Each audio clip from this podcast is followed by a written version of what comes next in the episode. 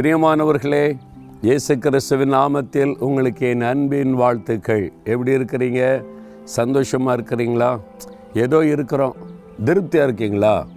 நிறைய பேருக்கு வந்து ஏதோ இருக்கிறோம். அப்படியே வாழ்க்கை போகுது. ஆண்டவர் அப்பப்போ அற்புதம் செய்கிறாரு ஆறுதல் படுத்துகிறாரு ஓகே. அப்படி இல்லை. திருப்தியான ஒரு வாழ்க்கை தான் ஆண்டவர் கொடுக்க விரும்புகிறார்.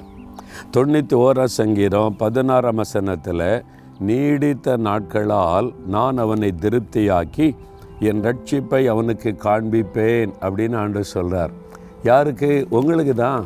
நான் உங்களை நீடித்த நாட்களால் நான் உங்களை திருப்தியாக்குவேன். ஆண்டவர் எப்போவுமே நம்ம அரைகுறையை ஆசிர்வதிக்கிறவர் இல்லை. ஐந்தப்போ அதை பிட்டு ஆண்டவர் கொடுக்கும்போது ஆயிரக்கணக்கான பேர் திருப்தியாய் சாப்பிட்டு மீதியான துணிக்கைகளையும் எடுத்தார்கள் என்று வாசிக்கிறோம்ல. நம்மை திருப்திப்படுத்துகிற ஒரு தேவன். நிறைய பேருக்கு உங்கள் குடும்ப வாழ்க்கையில் திருப்தி இல்லை. ஏதோ சந்தோஷமில்ல வாழ்கிறோம் வாழ்க்கை அமைஞ்சிட்டு அவ்வளோதான் வேலையில் சிலருக்கு திருப்தி இல்லை. ஏதோ இந்த வேலை கிடைச்சது செய்கிறேன் சந்தோஷமாக ஒரு திருப்தியாக இல்லை. பிஸ்னஸ் இல்லை. ஏதோ கஷ்டப்பட்டு ஒரு பிஸ்னஸ் செய்கிறேன் ஒரு சந்தோஷம் திருப்தி அதில் இல்லை. ஊழியம் சிலருக்கு ஊழியத்தில் கூட திருப்தி இல்லை.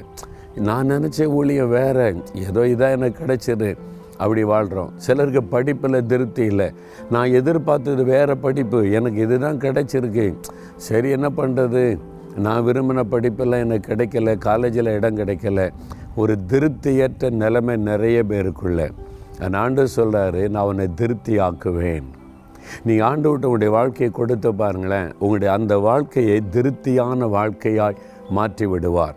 உங்கள் படிப்பு உங்களுடைய ஊழியம் உங்களுடைய பிஸ்னஸ் வேலை எது திருப்தி இல்லை ஏதோ கடமைக்கு செய்கிற ஒரு விரக்தியோடு செய்கிறீங்களோ அதை திருப்தியாய் மாற்றி உங்களை மகிழ பண்ணுவாராம். அல்லது அதில் என்ன செய்தால் நீங்கள் திருப்தி அடைவீங்க அதை ஆண்டவர் செய்வார். ஆண்டவர் செய்வார். அவரால் முடியும். இந்த குடும்பத்திலேயே நான் திருப்தியாக வாழ முடியுமா? வாழ முடியும். இந்த படிப்பை கூட நான் திருப்தியாக சந்தோஷமாக படிக்க முடியுமா? முடியும். இந்த வேலை இந்த பிஸ்னஸை இந்த ஊழியத்தை நான் சந்தோஷமாக திருப்தியாக செய்ய முடியுமா? முடியும்.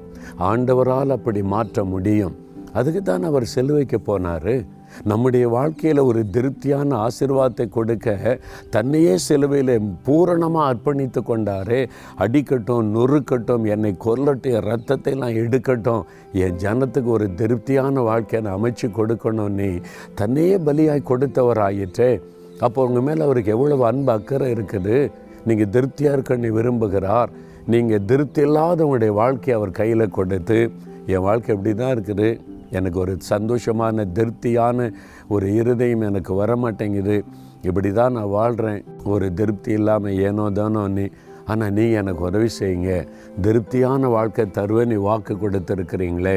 அதுக்கு என்ன பண்ண உன்னதமானவுடைய மறைவுக்குள்ளே நீங்கள் வந்துடணும் சர்வவல்லருடைய நிழலுக்குள்ளே வந்துடணும் நானும் உம்முடைய சமூகத்தில் வந்துடுறேன் உம்முடைய கரத்தில் என்னை ஒப்பு கொடுக்குறேன் என் வாழ்க்கையை திருப்தியாக மாற்றுங்க. நீங்கள் சொல்லி பாருங்கள் இப்போ இருக்கிற அதே சூழ்நிலையை ஒரு திருப்தியான சூழ்நிலையாக ஆண்டவர் மாற்றிடுவார்.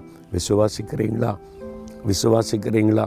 அப்படின்னு நான் ஜெபிக்கிறீங்களா? இருதயத்தில் கை வைத்து ஆண்டவரே இப்போ நான் செய்கிற காரியம் என் வாழ்க்கை எனக்கு திருப்தி இல்லை. திருப்தி இல்லாத ஒரு விரக்தியோடு தான் நான் வாழ்ந்து கொண்டு இருக்கிறேன் ஆனால் எனக்கு நீங்கள் திருப்தியான வாழ்க்கையை தருவேன்னு வாக்கு கொடுத்துருக்கிறீங்க. உங்கள் மறைவுக்குள்ளே உங்களுடைய ஆளுகைக்குள்ளே வந்துடுறேன். எனக்கு திருப்தியான ஒரு சந்தோஷமான வாழ்க்கையாக இதை மாற்றி கொடுங்க. இயேசுவின் நாமத்தில் ஜெபிக்கிறேன். ஆமேன் ஆமேன்.